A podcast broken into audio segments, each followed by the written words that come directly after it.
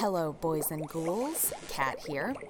I am so excited to bring you this episode of our Behind the Screams series. Today we have Clark Wolfe, who you've probably heard of, but just in case, she's an actor, a writer, a critic, a host. In fact, I'm not sure there's much she doesn't do. And she's been blazing a trail in horror for years now, and I always love hearing her talk about the genre. Right now, she's the host of Collider Nightmares, which we talk about a bit more in the interview. I had such a blast sitting down with Clark. Enjoy!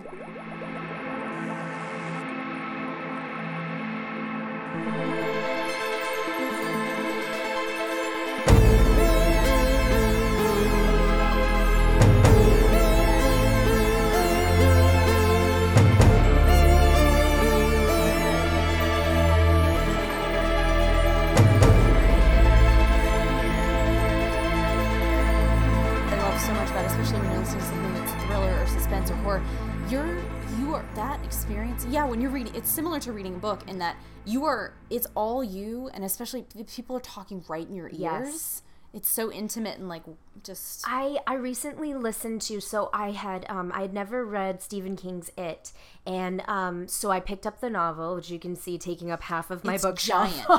Right there. It's like 1,200 pages. I mean, it's insane how long that book is. But I picked up the novel. I read, I'd say, a third of it, maybe a half of it in the actual paperback, and then earlier this year, 6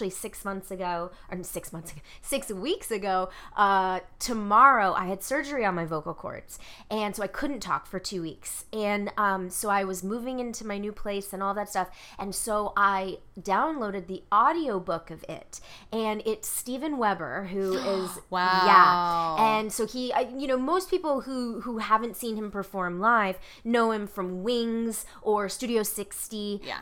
But he is an incredible voice talent. Like, as a comedian, I've seen him do readings before, and he's so good. And so I listened to him read. By the way, I live near the Burbank Airport. I'm sorry, you're going to be hearing a lot of airplanes, and that is my fault. But he played Jack Torrance and Mick Garris's, yeah, he did. You know, The Shining, he's and so good. He's no stranger to Stephen King.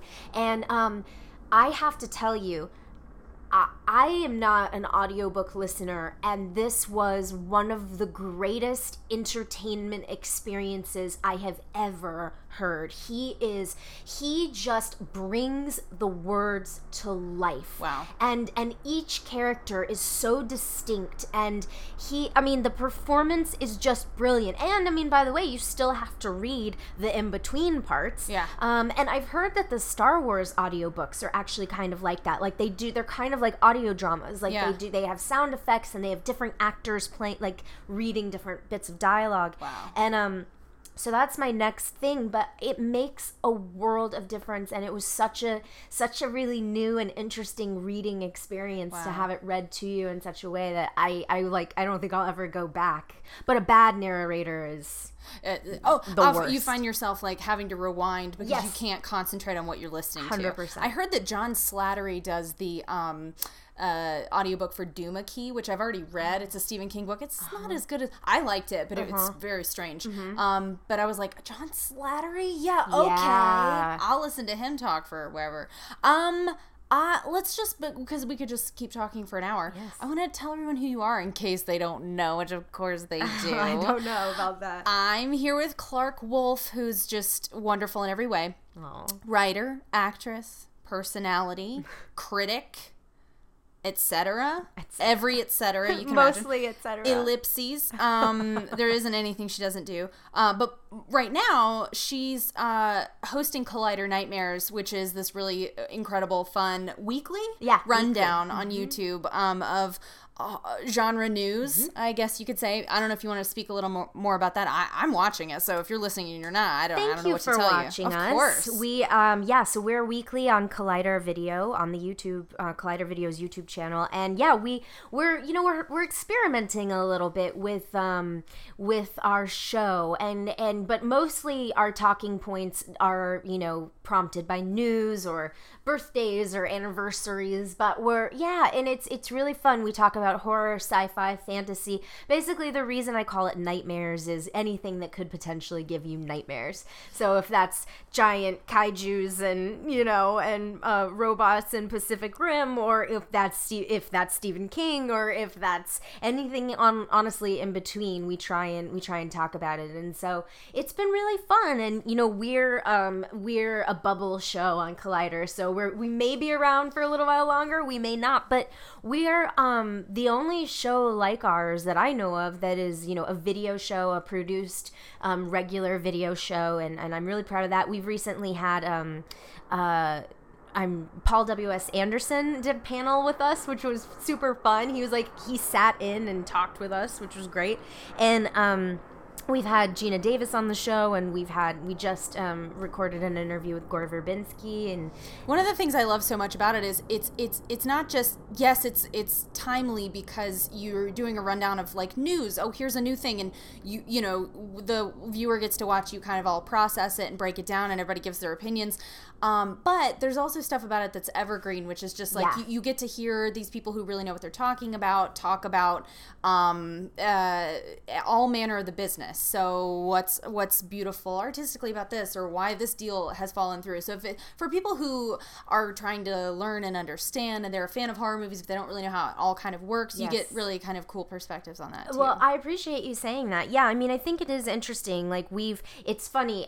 We have been, Friday the 13th is obviously big news right now because it's canceled, which is just hilarious because as long as our show has been going on, our whole panel has been sitting there going, it's not rocket science. Like, it's not rocket science, really. And you know, even when they announced a director and casting breakdowns went out, I kept saying, I was like, this is not going to hit this date. Like, this is not going to happen. I'm telling you. And then sure enough, a week before. But yeah, I mean, we speculate, obviously. But also, you know, John Schnepp, who's a regular on our panel, he's a director. And Perry Nemiroff, who's a regular on our panel, she's a journalist, but she's also a film producer. And Mark Riley is a screenwriter. And, you know, we all have different industry backgrounds. But yeah, hopefully you watch the show and understand a little bit about the industry as well, which hopefully is, we can bring to the table and interesting to other people. It's like listening to your friends who are like really funny and knowledgeable talk about, you know, so versus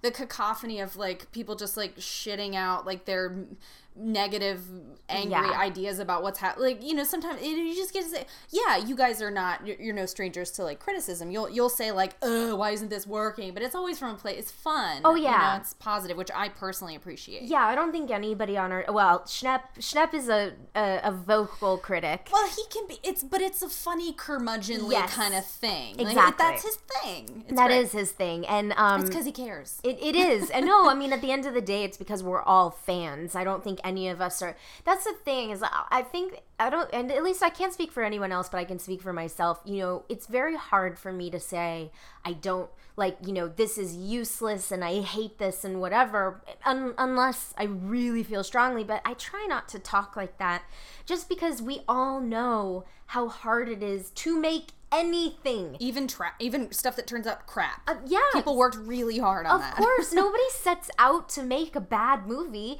and sometimes you get happy accidents of bad productions, great films, and then sometimes you get misfortune of great productions, great cast, great director, great writers, horrible movies. I mean, it happens, and so we, at least I try and be very aware of that, but also speak honestly as a fan. Yeah. So part of what we do here on Boys and Ghouls Behind the Screams. I'm so excited, by the way, to be a guest. Yeah, thank you for having me. Well, first of all, it's shame on me. I need more women on this show. But we'll talk about that. But I think what I want to offer to people who are listening is like obviously fun conversation about horror. Yeah. But also kind of what makes someone who kind of has a voice in horror and has opinions and is kind of operating in the industry, what makes you tick, what, you know, breaking down. So to that end, I have my own little kind of Inside the Actors Studio, yes, Proust questionnaire that's like very horror related. So we'll, doesn't have to be hyper rapid fire, but we'll go through these. You can give me your answers. I might know some of them just because I've followed your work for a long time. But then we'll just kind of talk about some other stuff. Okay. What scared you as a child And what was your first introduction to horror? Yeah, I was a really scared kid. Like, I was easily scarable, which was funny because I always was drawn to things that were scary and yet could not handle them. Whereas my brother and my who's younger than me and my older cousin, anytime we'd go to my grandma's house and she'd rent us a movie, like they'd be watching Night of the Living Dead, the remake, and I'd be like horrified in the corner, but they'd be like, Clark, I don't know if you should be watching this, and I'd say, oh, no, I'm fine, it's fine, like, don't worry, but then I wouldn't sleep for weeks, and so, I can hang, I'm cool, guys, but I totally could not hang, and so, so the first big scare, funny enough, we were talking about it earlier, was the miniseries. I had a babysitter show me that when I was literally 5 years old. Classy move, babysitter. Yeah, my mom, oh my god, my mom was so mad because I was scared for like a year. I was scared to get in the shower. I was scared to do like anything. So that scared me real bad. And then when I was about 12, I went to a sleepover and saw The Exorcist for the first time. And that just, it's so funny too because like it, for me, it had nothing to do with being religious. It had, because we weren't, and it had nothing to do with the devil. It was just so like viscerally horrifying. Everything you see was so jarring, and then I made the mistake of covering my eyes. But obviously, the sound on The Exorcist, I mean, it won an Oscar for So like that really, for, and without exaggeration, for a year, I didn't sleep well. But now it's one of my favorite movies ever. Yeah, you should, if you're listening and you haven't seen, Nerdist did a little series about, like, favorite horror movies. One Good Scare. And there's a segment on The Exorcist that, Clark is in, also my friend Daniel, who's been on this podcast as well, who I just love, and they talk about The Exorcist and like their experience. It's really worth watching, so just Google, like, Exorcist, One Good Scare, Nerdist. Yeah, totally. Yeah. It's such a, it's, you know, you said something about The Exorcist, and I don't know when, on whatever, who knows what podcast or whatever, that really stuck with me a while back, which was how much of just a real touching, like, gut-wrenching family drama that movie is, and that the horror is supplements that, but really at the end of the day, that's what makes it so horrifying is you're watching these people that you actually care about and you can see their real, what's going on with them emotionally. I do believe that that's true, and that's the thing is, as a horror fan, because so many people will tell you, oh, I hate that stuff, and you can say to them, oh, really? Well, do you like The Shining? Oh my god, I love that movie. Or, oh, do you like The Exorcist? Oh my god, that movie scared me so bad, or whatever it is, and Poltergeist even, and I think the things that resonate with audiences that cross genre boundaries, that make a horror movie mainstream, are 9 times out of 10 family melodramas. Yep. And I feel so bad that everybody is arriving in Burbank like right now. We're in the middle, it's all happening now. I'm sorry. But no, it's true. I think that is honestly what makes these movies resonate with people, and The Exorcist, I've always felt, especially reading the novel and watching the film, this is a story about the breakdown of family. I mean, on the one hand, you have Chris McNeil, who is a single mom who I think clearly blames herself for the breakup of her marriage, and the dad not calling on Reagan's birthday, and like, where is he, and all this stuff, and yet she wants to be a working mom in a time when that is questionable. Oh yeah, it's so important when that story is placed. Exactly, yeah. And then you watch your kid fall apart, you watch your kid crumble, and she can't do anything. And I've always thought that this concept, and I know they just rebooted The Exorcist on TV, which I enjoyed that series. Oh, but me too. I've had a pitch that I one day maybe will get to pitch of a sidequel to The Exorcist, and it's essentially looking at what was going on with Chris. I mean, the truth is, she's living in this house where this is happening over this period of time. What the hell is going on when that door is shut and there's screaming coming out from that bedroom? What is she doing? Like, how is she not falling apart? And I think there's something really compelling there. And then, of course, you have Karis, watching his mother fall apart and watching his mother die and the guilt that comes along with that. But you're seeing children and parents at two very different stages in their lives. And I think how appropriate that dogs are barking as we're talking about The Exorcist.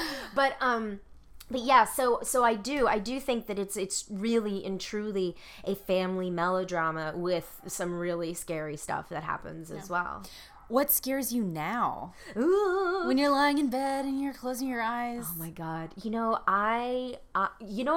two things. Well, I've never been a true crime person. Ooh, I really am. Yeah, I've never been, but I tell you what, I've just started listening to My Favorite Murder because everyone says, stay sexy, don't get murdered. It's true. I love them. They're so fun. Everybody loves that podcast, and I didn't think I was going to love it, and I do. I didn't think I was going to love it either. I was a tough sell. Like, I listened to a couple of episodes, the more recent episodes, and I was like, okay, I don't really know, like, you know, but I loved listening to them talk about the actual cases. So I actually went back and started from the beginning. And now that I'm listening to the evolution of the show. You really see them find themselves. Yes. There are some podcasts where, you know, like, I'll realize I'm not getting what they're doing in the early ones, and I'm like, let's go to the later stuff.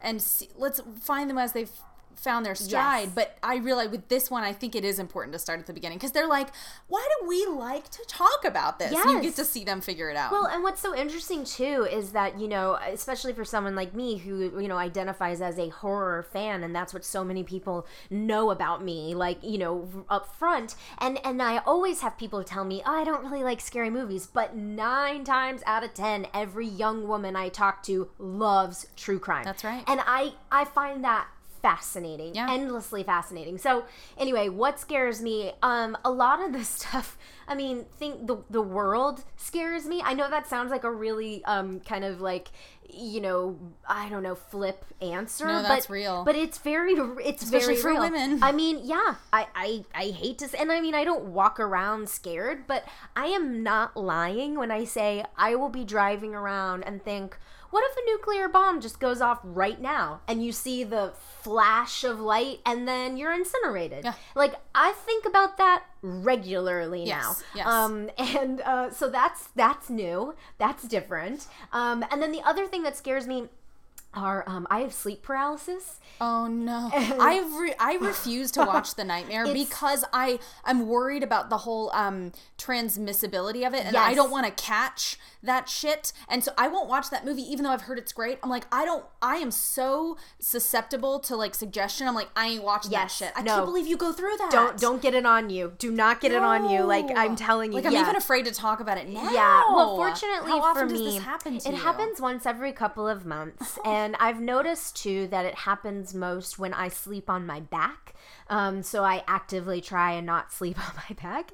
But the good thing is that I don't experience it as the way that, like, in all of its different forms. The only way I experience it so far, knock on wood, is that I feel like someone or something that is very dangerous is holding me down, and I can't. Oh, that's no big deal. Yeah, no, it's not. It's plenty horrifying. Awful. But at the same time, I'm kind of glad, again, knock on wood, I'm not like tempting anything and not tempting the fates, but I'm glad that it's not the man that stands at the end of your bed and stares at you. The demon figure or the man in the hat, or like there's so many different visions that come along or like, you know, incarnations of sleep paralysis, that mine being faceless is fine for now, but it's still horrifying. So there will be sometimes where I'll be laying asleep and I'll get just some weird creepy horror movie thought where I'm like, what if there's something standing over my bed right now? And then I'm like, hey, don't think about that.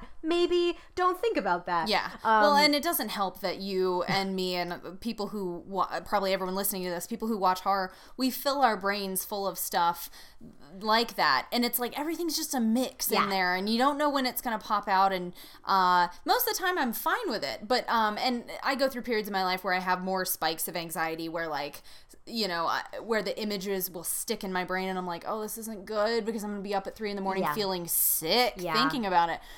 But we can't help ourselves. No, certainly not. All right, we may. I don't. what is your favorite horror movie of all time, and what do you think is the scariest movie of all time? And those could be the same answer. And good question. Favorite and scariest. So, that's an opinion, of course. Yeah, favorite. I always have a top 7 that are pretty fluid. I don't have a favorite horror movie, but my top 7 favorites are The Hills Have Eyes remake, Drag Me to Hell, John Carpenter's The Thing, The Exorcist, Scream, The Descent, and Cabin Fever. Nice. I know a lot of them are very recent, and so some people are like, that's not a good list, but... I don't know why people feel the need to judge other people's opinions. Yeah, that's the thing is, I always try and say, I'm not claiming that Eli Roth's Cabin Fever is the greatest horror movie of all time. I do think it's very good. Yeah. But it's so unique and specific to that, and the reason I love The Exorcist is because, as we talked about, it scared me the crap out of me when I was 12, and now as an adult, I find so much more in it.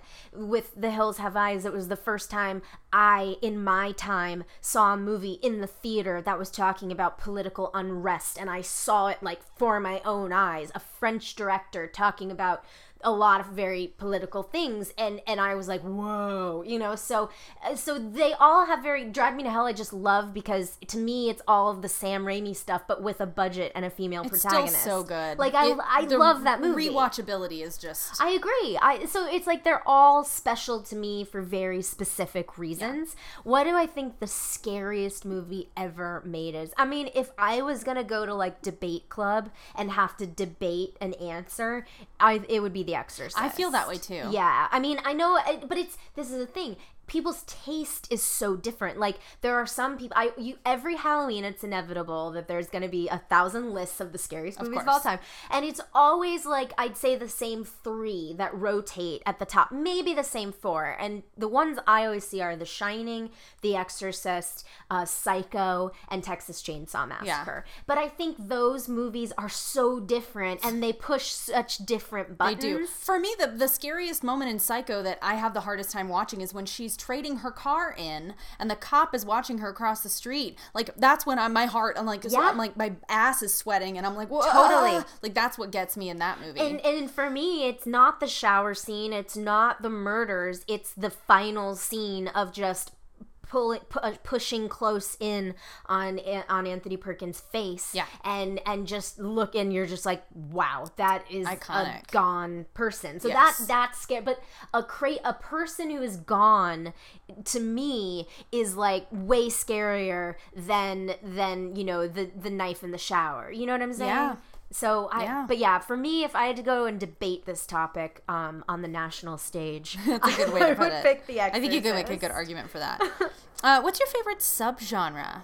Ooh, ghost movies. Yeah. Ghosts scare the crap out of me.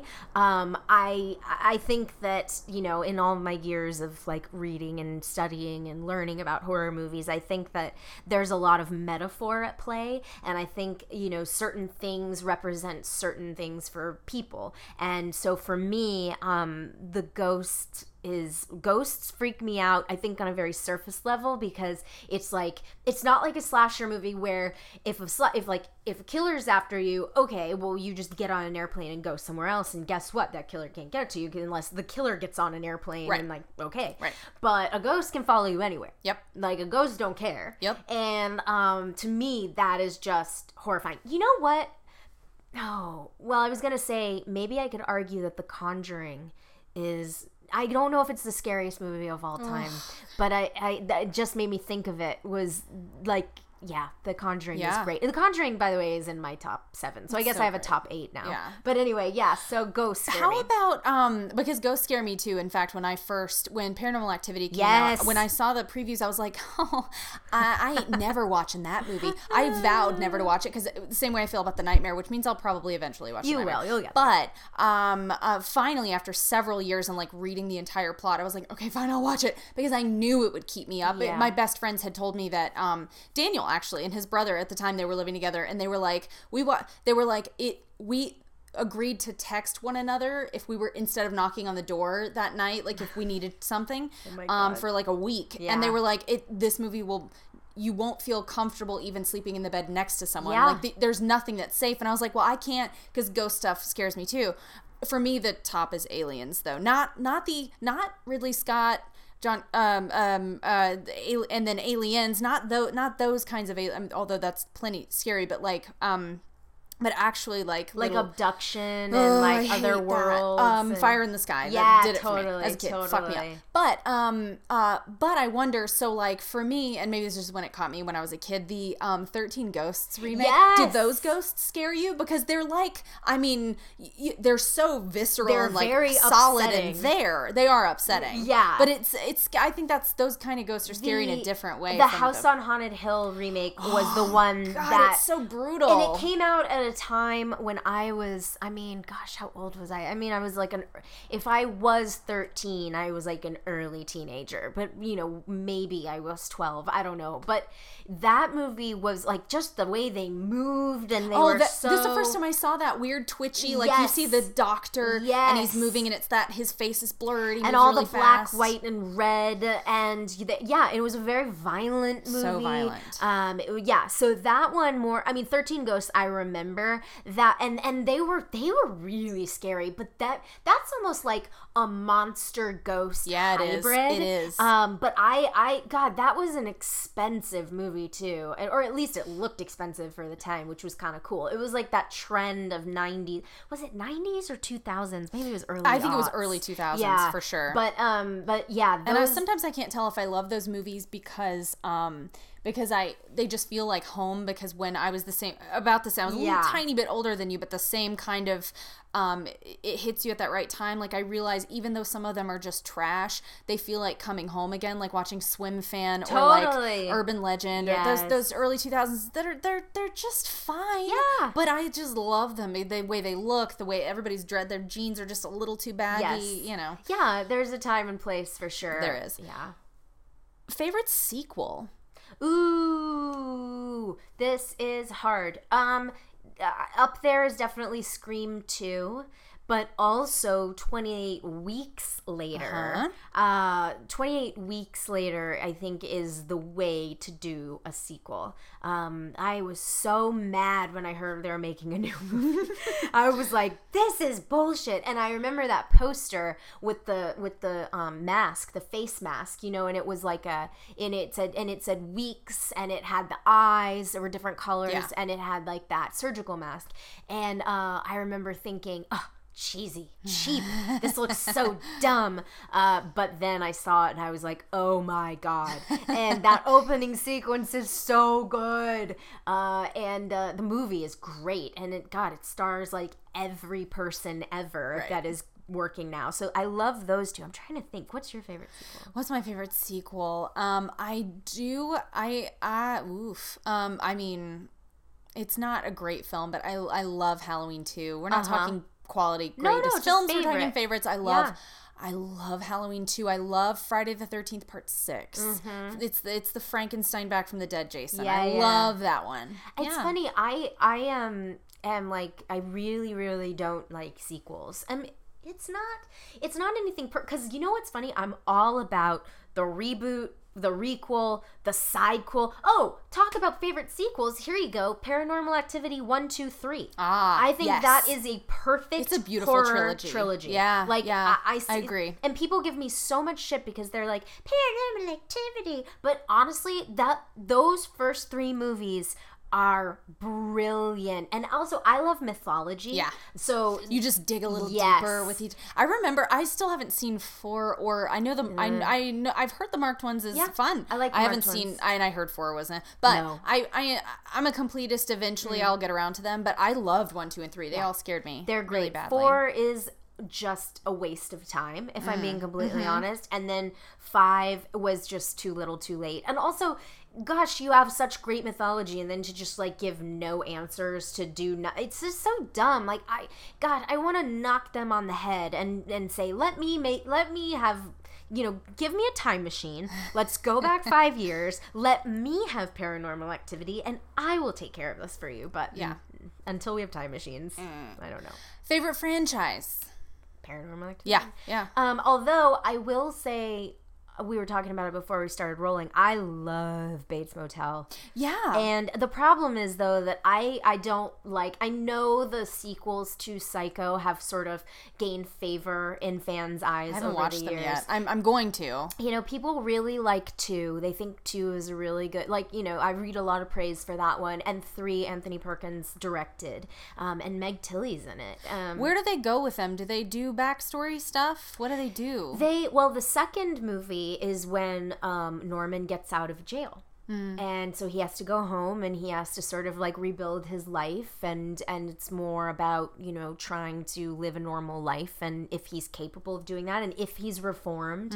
Mm. So it's an interesting idea. And then 3, I've only seen it once or twice, and all I remember is like Meg Tilly, and there's some switcheroos. That's what I'll say. There's some surprises. I don't want to spoil anything, but yeah, but I'm loving Bates Motel. I think the frustration with me, because I've been kind of binging it and to catch up, because I'm excited. I love the idea that they set out and they were like, we're doing 5 seasons. We know exactly what we're doing, and that's going to be it. And so I expect a lot out of this final season, so I want to be caught up.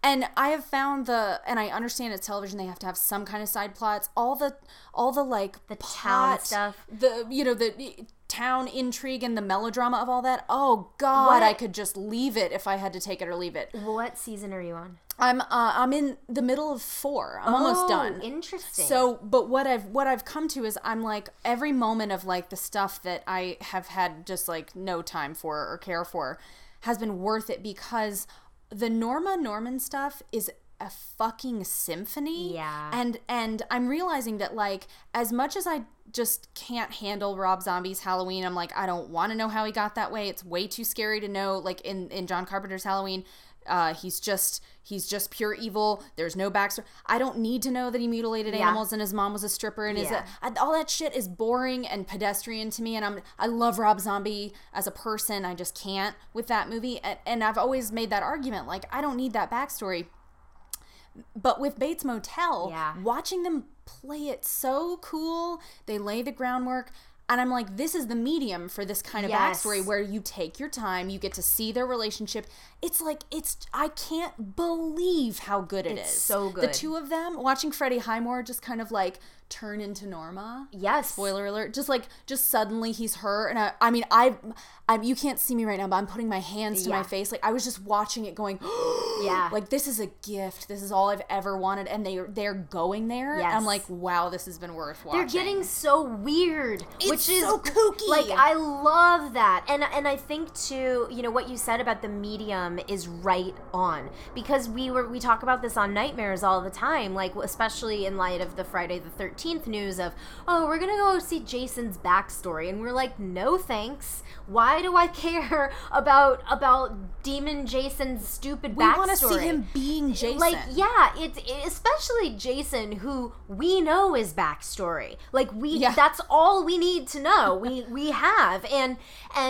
But then to think about the idea that Platinum Dunes, and I'm sorry, I'm not being a hater, but I really want, like, from business perspective, let's look at this. You get Nightmare on Elm Street rights, and then you do Freddy Krueger's backstory, and it doesn't work. Ugh. Okay, so then we go to Texas Chainsaw, which is also Platinum Dunes, and they do like the beginning, and that made $1 zillion. Okay, fine, but to make the Leatherface prequel, so now we're gonna explore Leatherface and figure out who becomes Leatherface and how. That movie is done. That movie has been done, and we have not seen anything from it. Gee whiz, I wonder why. So then the idea of the Platinum Dunes was like, you know what we should totally do? Jason's backstory. It's like, you knuckleheads have screwed this up twice. Rob Zombie's movie, you know, is very divisive for that exact same reason. Yeah. So all 4 of these major slasher icons have done this, or not including, I guess, Friday the 13th. So these 3, and then they were saying they were going to do it with a 4th one? Are you crazy?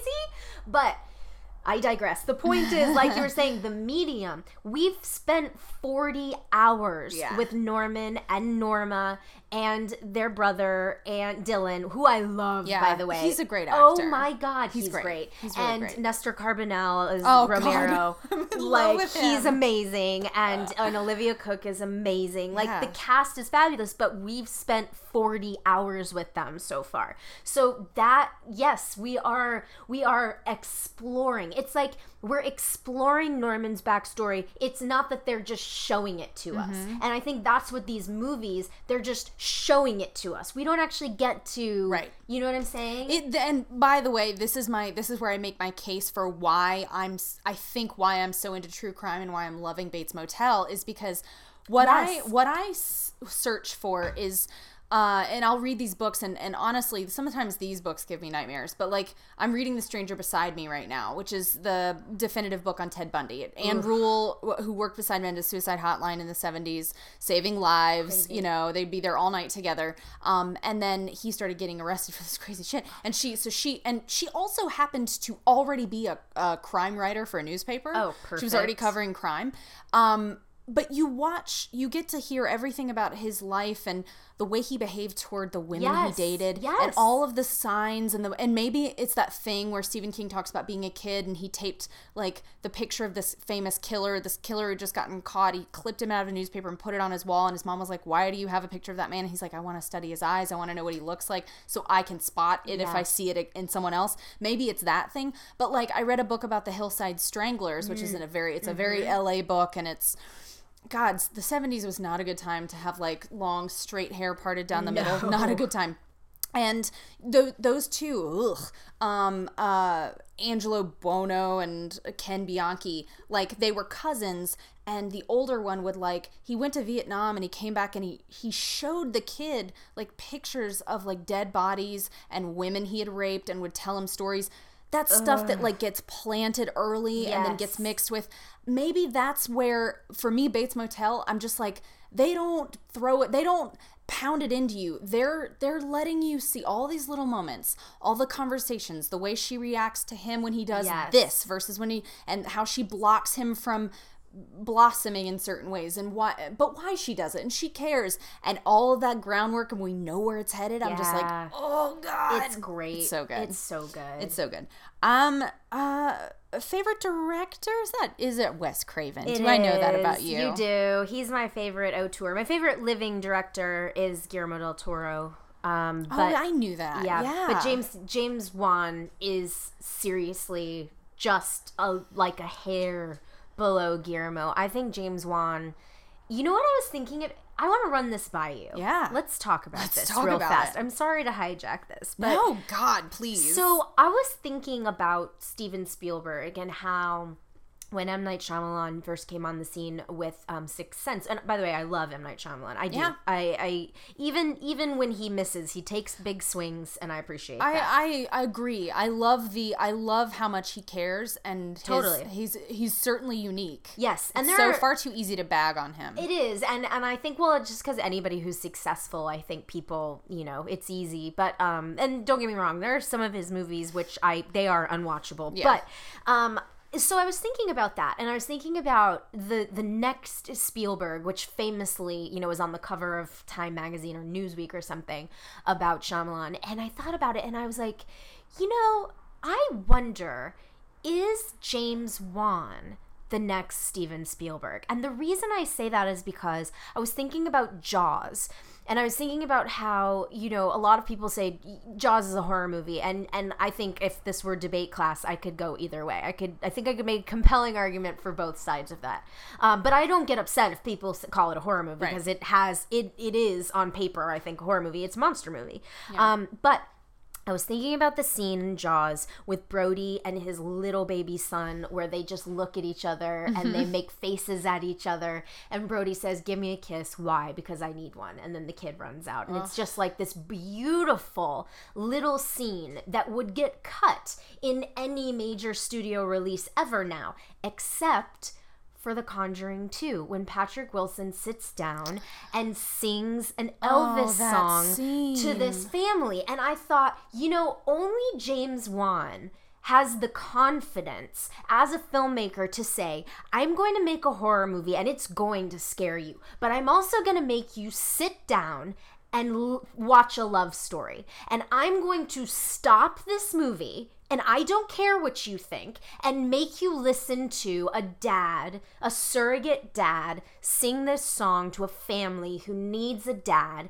and who needs love, and his wife is going to watch him do it. Right. And I thought, and then I started thinking about basically all of James's, no, that's not true, a lot of James's movies, Even with Saw, I mean, the story between Monica Potter and her daughter, I think, is really compelling. Yeah. And in the Insidious movies are all about family. Yeah. I mean, you know, especially the first one. And if you don't care as much as he forces you to care, then you're not going to ever be as scared. That's absolutely right. And so then I started thinking about, okay, well, he just made, you know, Furious 7, and now he's making this big Aquaman, and you know, might it be his Indiana Jones? But I really think that you could make a good class. That should be the name of this episode, as Debate Class. Yeah. Debate Club with Clark Wolfe, because I really think you could make a good argument that James could be the next Steven Spielberg. I think you could. Yeah. Who's your favorite bad guy? Ooh, like villain? Yeah. I mean, it can be, we can talk like big, like Freddy, Jason, or we can talk about, I mean, it can be any, however you interpret that. Well, I am very amused by Buffalo Bill. From the Silence of the Lambs. There's a lot there. Like, Buffalo Bill. Was she a great big fat person? Oh, my God. He's such a cartoon in some ways. Are you about a size 14? What? I mean, it's just, like, he is so insane. And what I love is during all of these retrospectives when Silence of the Lambs turned, like, 25 or 30 or whatever it was, and all of them, no one talks about Ted Levine, and no one talks about Buffalo Bill. I think it's because they realize, in hindsight, how fucking offensive Buffalo Bill is. Sure. I mean, you know, like, every long essay about the masterpiece that is The Silence of the Lambs, all of them conveniently leave out Buffalo Bill, who is the antagonist of the fucking movie. That's a great point. Like, it's not Hannibal Lecter. He's on screen for 15 minutes. Yeah. So I'm endlessly fascinated with that character. And by the way, it's a great performance for what it is, which is in a lot of ways very problematic. Yeah. But I'm very. Which is funny because how many, you know, 30 years after Psycho, with the whole like, well, he was wearing women's clothing, exactly, and it's kind of the same thing. You know, so they're like, that's the freak show. Is totally. He's tucking his junk and he's, you know, would you fuck me? Like it's all very like, what is? And he's wearing women's skin, and you're like, well. What are they trying? Well, anyway. Yeah, but no, it's in a paper. You could, but no one has. But, yeah, probably someone has. I did actually when I was in college wrote a paper on queer fear and the queering of villains and how, you know, there's a lot there. Yes, and my topics were using Ed Gein, but.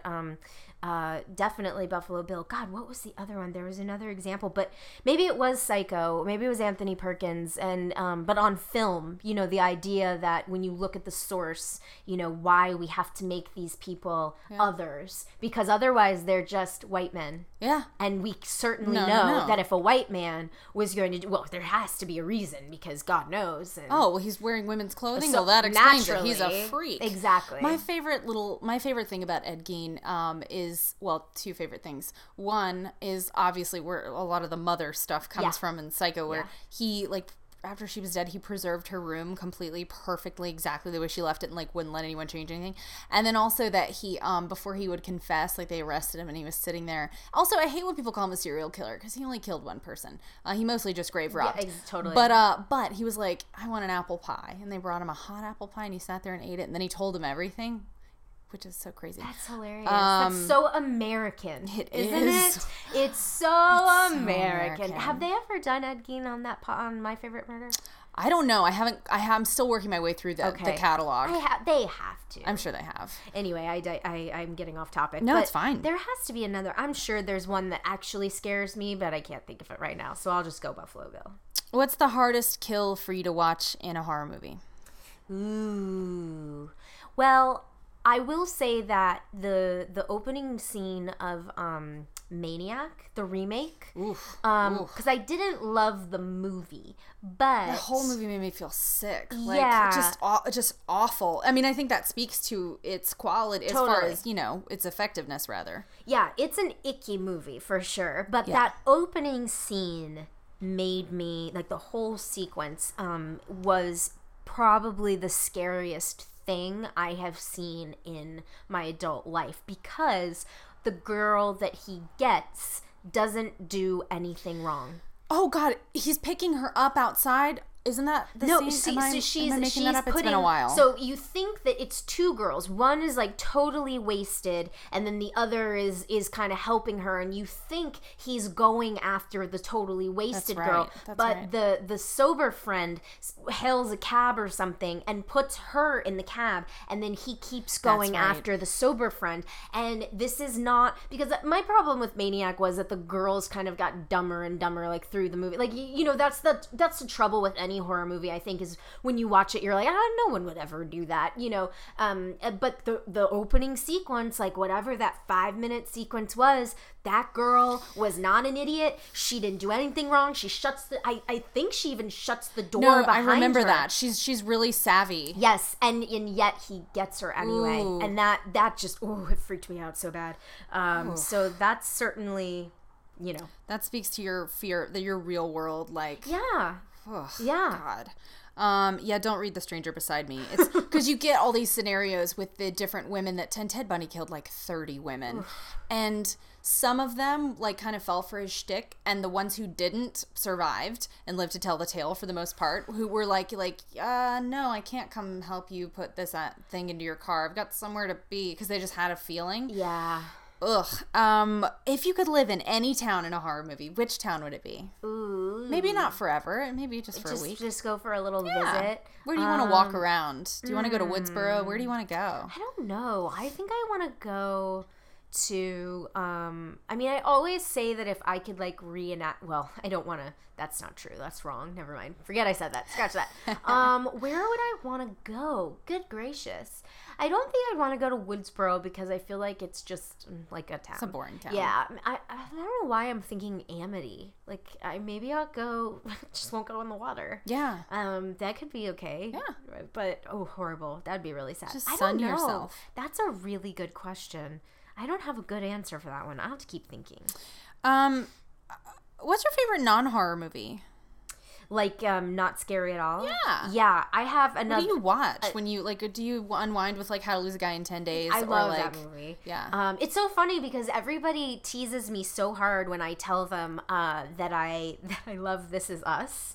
Yeah. But I'm totally engaged. It's such a good show. Yeah. And I love these characters, and I think that the like, 70s, like, music tricks me into, I'm emotional, whether it's really, it gets me. And they're also, it's nice to watch people love each other. Or try to love each other. That's what I always say. Because trying to love somebody is hard. Yeah. But it's sweet. And it's like, it's nice. I like seeing that. But some of my favorites are like Labyrinth, Princess Bride, Jaws, Back to the Future, Wizard of Oz, The Great Dictator, which is Charlie Chaplin, Fish Called Wanda, That Thing You Do, I love. I will never watch that movie enough times. It is like someone hugging you. Yes. Everything about it. Oh God, I could talk to you forever about that movie. I love that one. I love The Apartment. Billy Wilder. I just watched The Apartment for the first time, like, late last year at Christmas, because it was on cable. That may be why.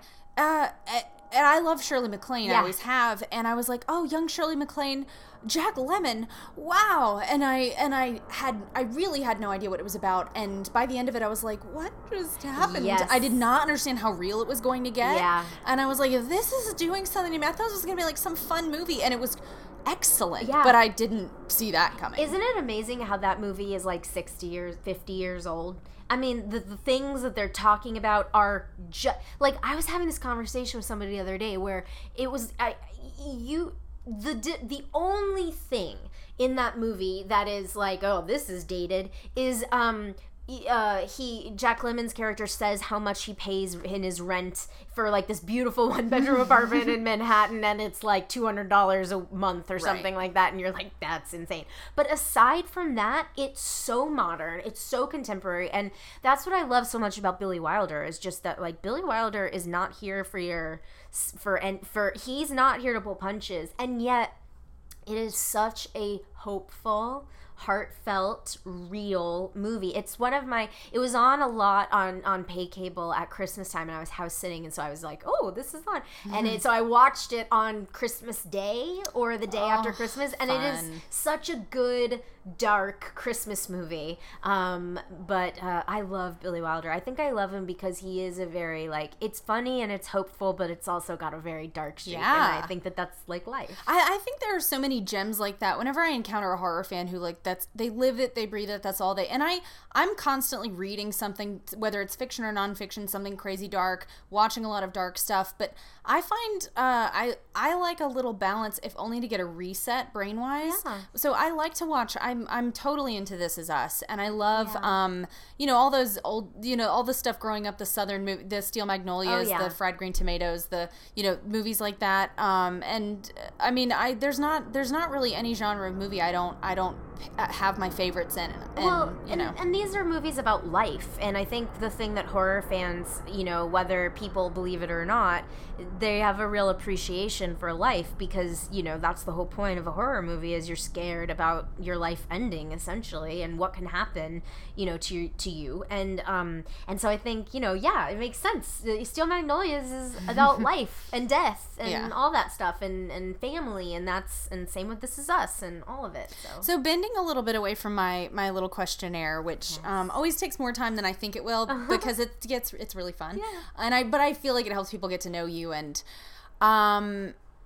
so you brought up how much you love The Hills Have Eyes remake, and I know that you.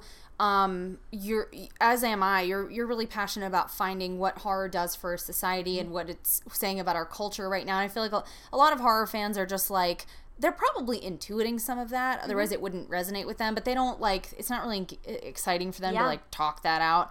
I love nothing more. I love a good, it's why I love The Faculty of Horror. It's one of my favorite podcasts, because they're the two hosts are, college professors, and they give you required readings, so you go read a paper about this, you know, this feminism, I've never whatever. Heard of this. You should give it a listen.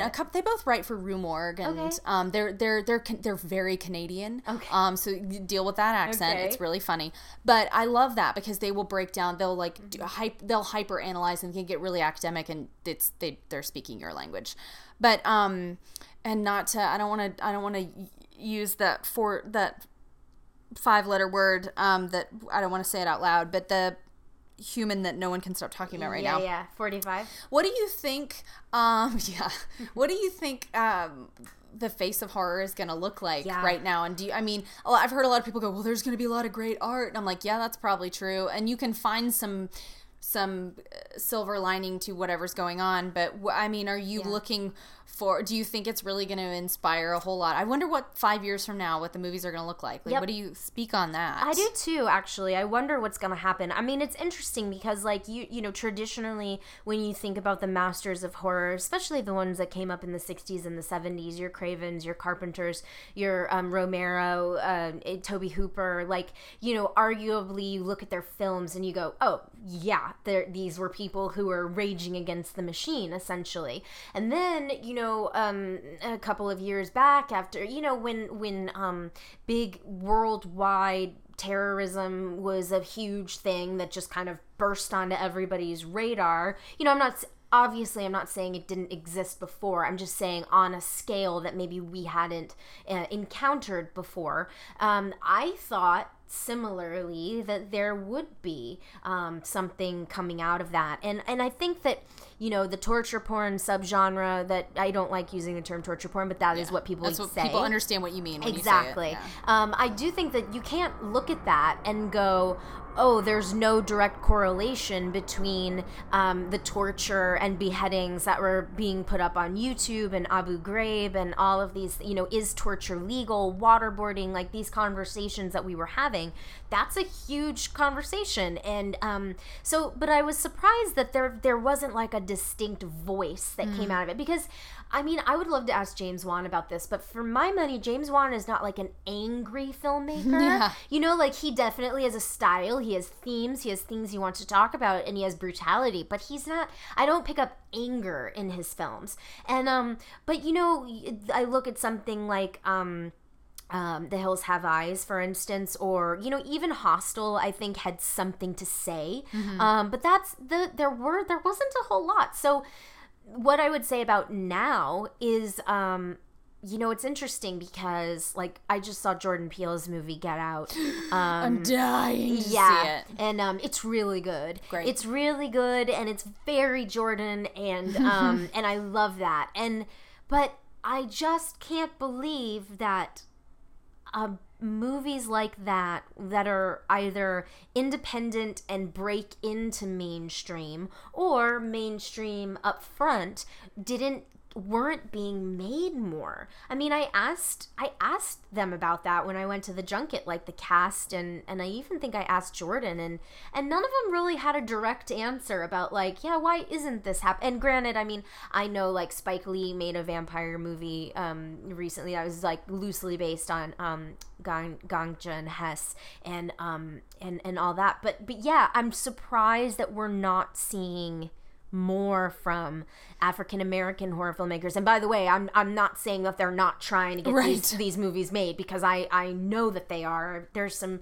amazing Twitter accounts and websites, you know, that Graveyard Shift Sister and Horror Honeys and Black Girl Nerd and so many on Twitter, and I read a lot of their articles. But yeah, I would say that even before 45, there's plenty to talk about. There's a lot there, and it wasn't really getting put out there. I think we're seeing more like with the Babadook, you know, that I think was a very women, you know, one type of woman's perspective on mental health and on a psychotic break and single motherhood. But that's a white woman's perspective in Australia, you know. And Jennifer Kent has been very outspoken about saying she's not a mother, and she made this movie about mothers, but she's not a mom, and so you know her perspective is obviously different than an African American woman or a Latino woman or you know a Hispanic woman, so or an Asian woman, and the list goes on and on and on. So I think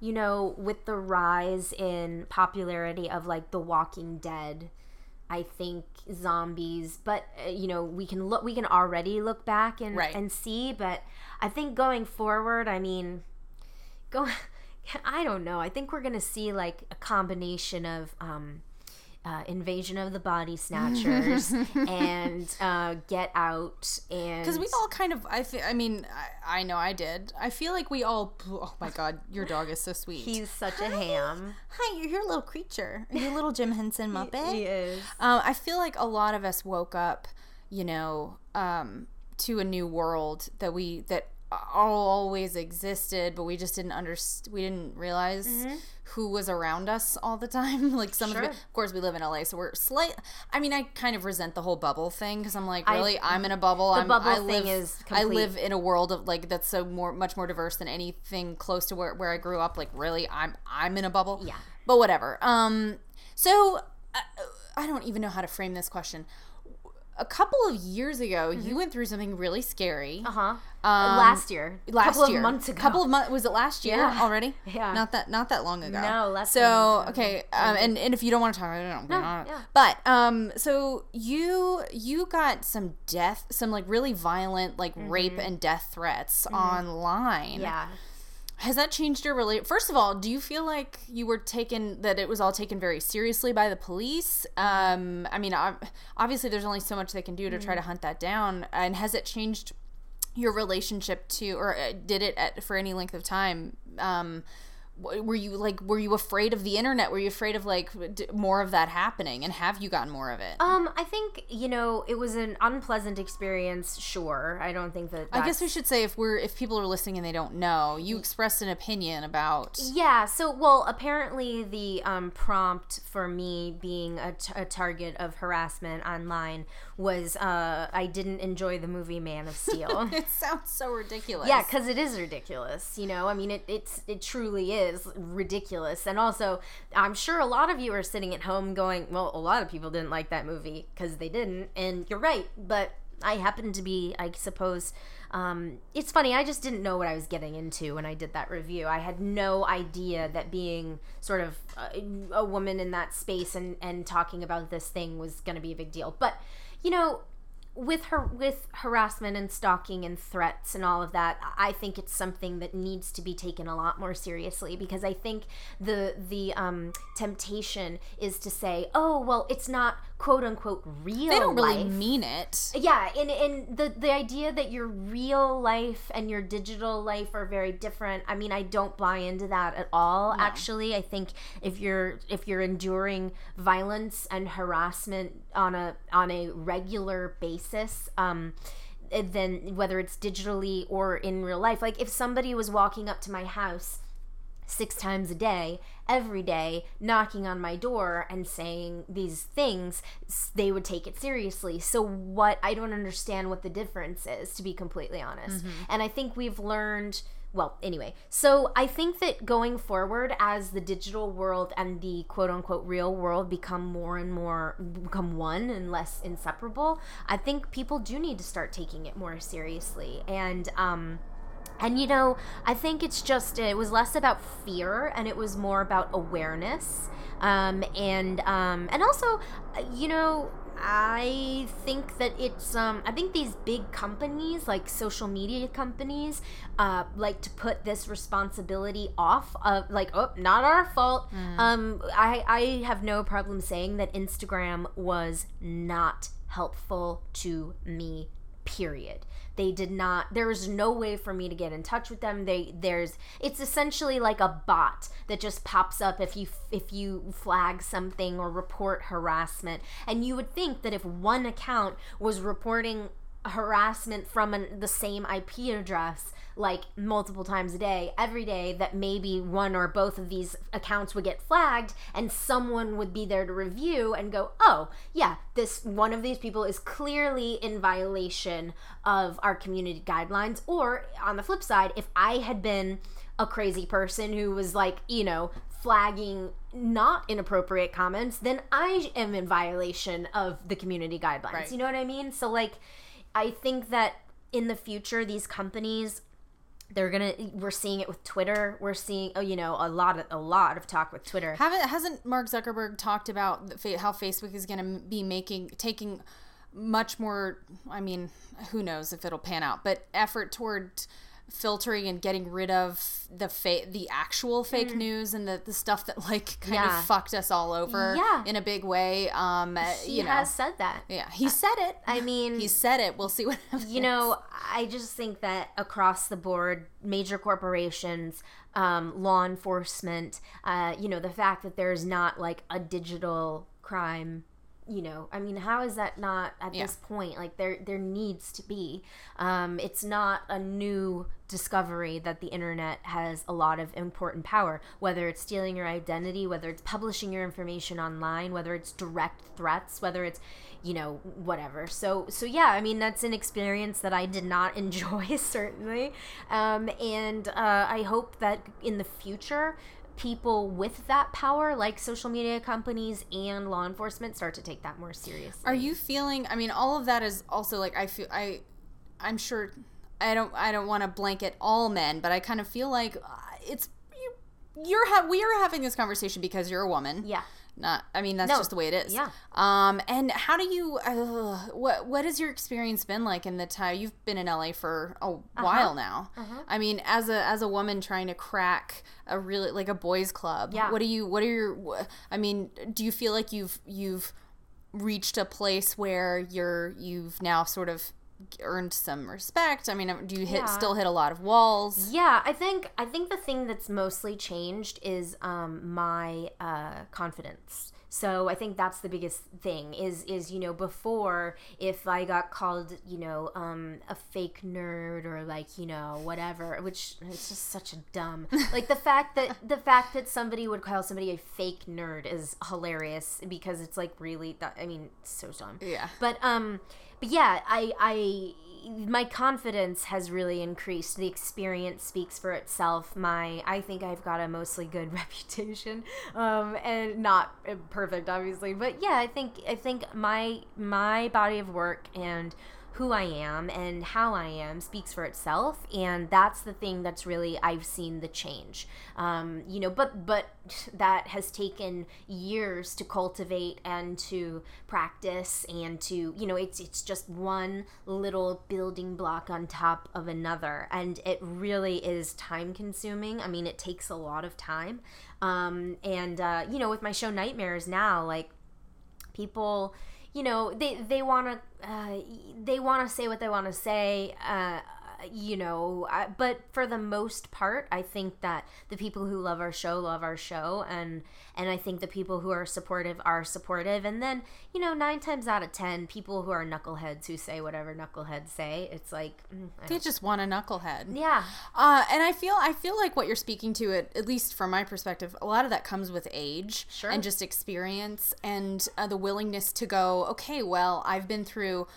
all this stuff, yep, and I ain't dead yet. Mm-hmm. And it, actually, to the knuckleheads, they have no investment in, nor do they experience my actual life. So I might as well do whatever it is that I'm about, and whatever it is, I might as well just put out what is important to me and speak my truth, for lack of a, you know, less weird sounding, because at the end of the day, like, you're the one who has to be proud of what you're doing. That's it. And it's one thing to take, you know, constructive criticism from people who are like, I wish you guys would talk about this more, or I don't like her voice, and it's like, whoa, all right, what does that have to do with anything? Yeah. But it's one thing to actually take the real, the careful criticism and listen to what people are saying and go, oh, interesting, I'm going to take that in and think about it. But that other stuff just has to become noise, and it's unfortunately on such a huge scale these days with social media, right, versus just like, you know, 30 years ago I'd be like, oh, you know, my mom and all 3 of my aunts just aren't happy with what I'm doing with my life, and I just have to tell them, Mom, I'm going my own way, I'm not going to get married until I'm 24, okay?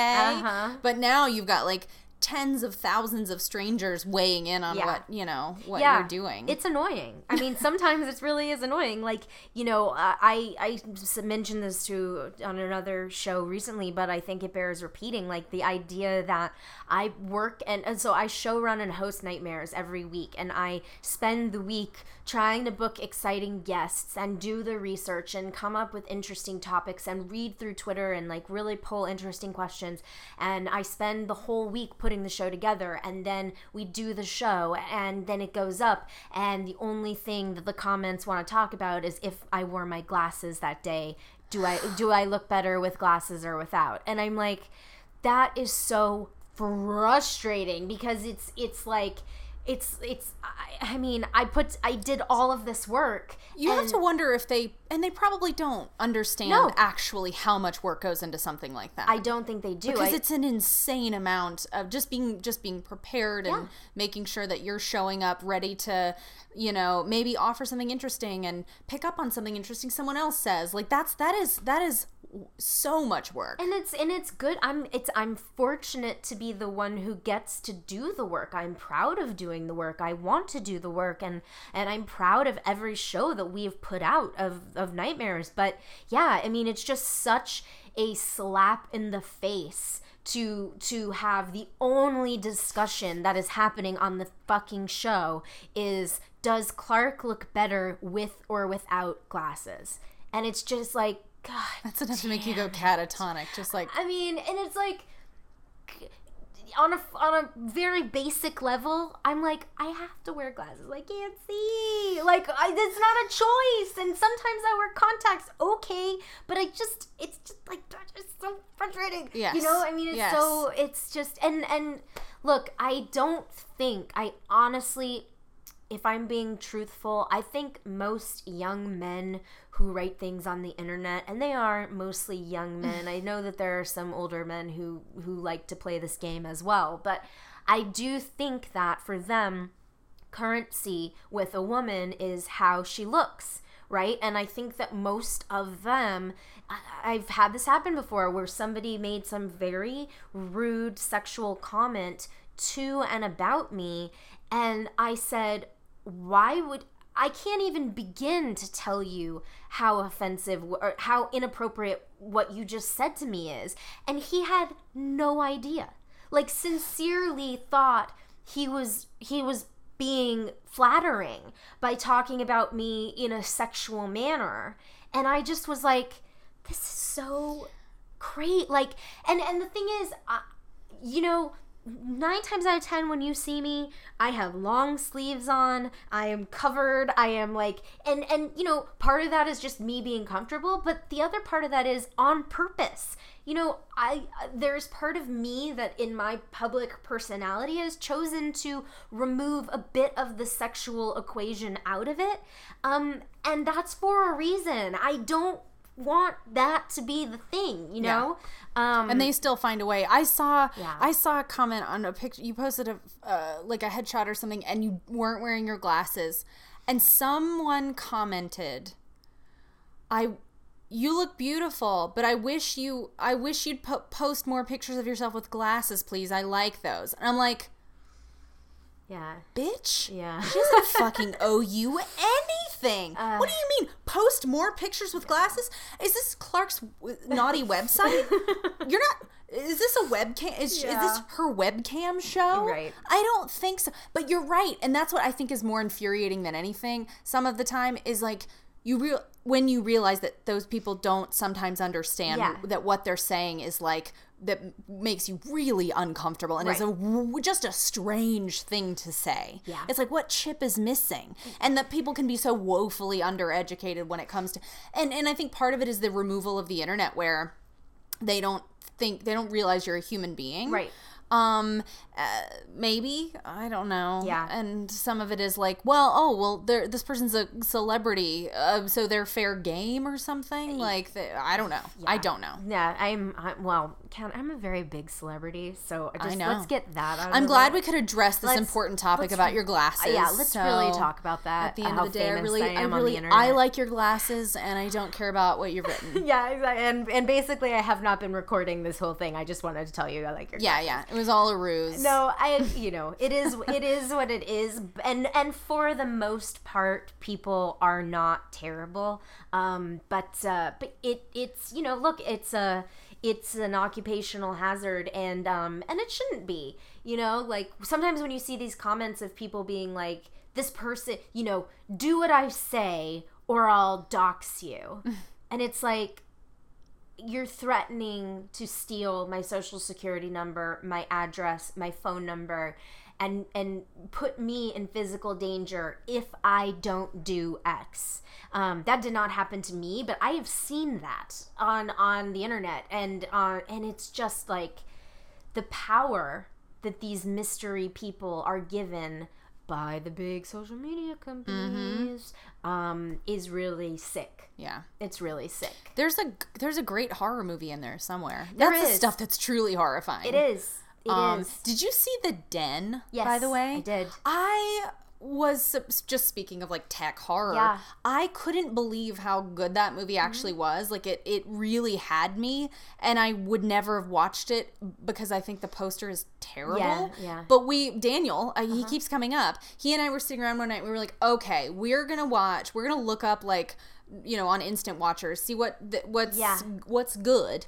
And like we decided to watch the first like 60 seconds of 5 different movies that we wouldn't have otherwise taken a look at, and decide from that which one we're going to continue watching. And that one we were like, let's watch this, and we couldn't believe how. Anyway, slightly off topic, but thank you so much for talking to me. Thanks for having me on your show. Picking your brain.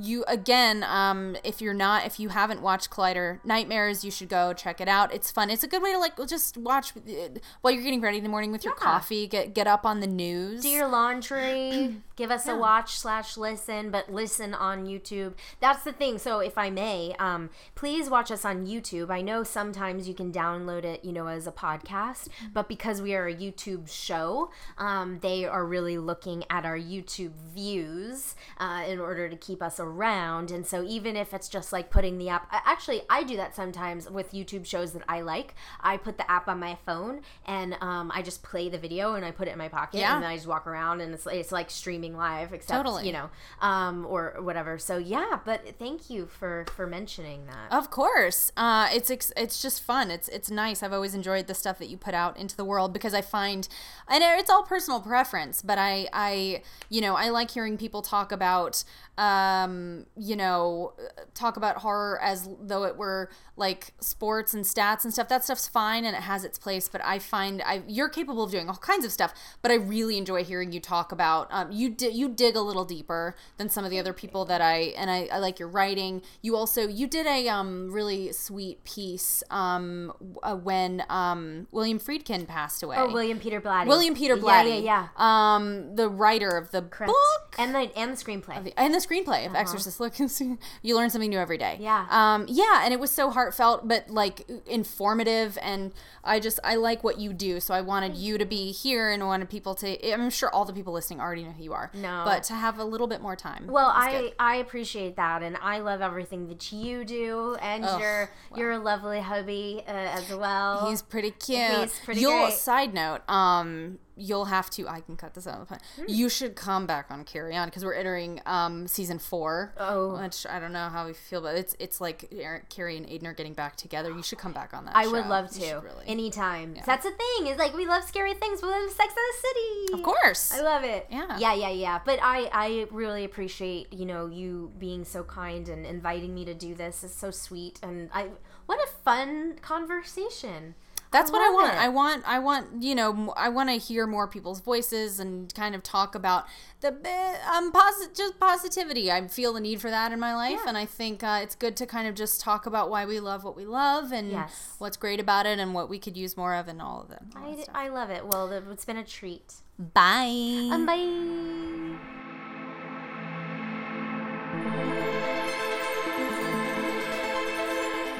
Thanks so much for listening to our 6th episode of Behind the Screams. Go watch Collider Nightmares. We'll see you soon for the next installment in our Behind the Screams series. Until then, and as always, beware the moon.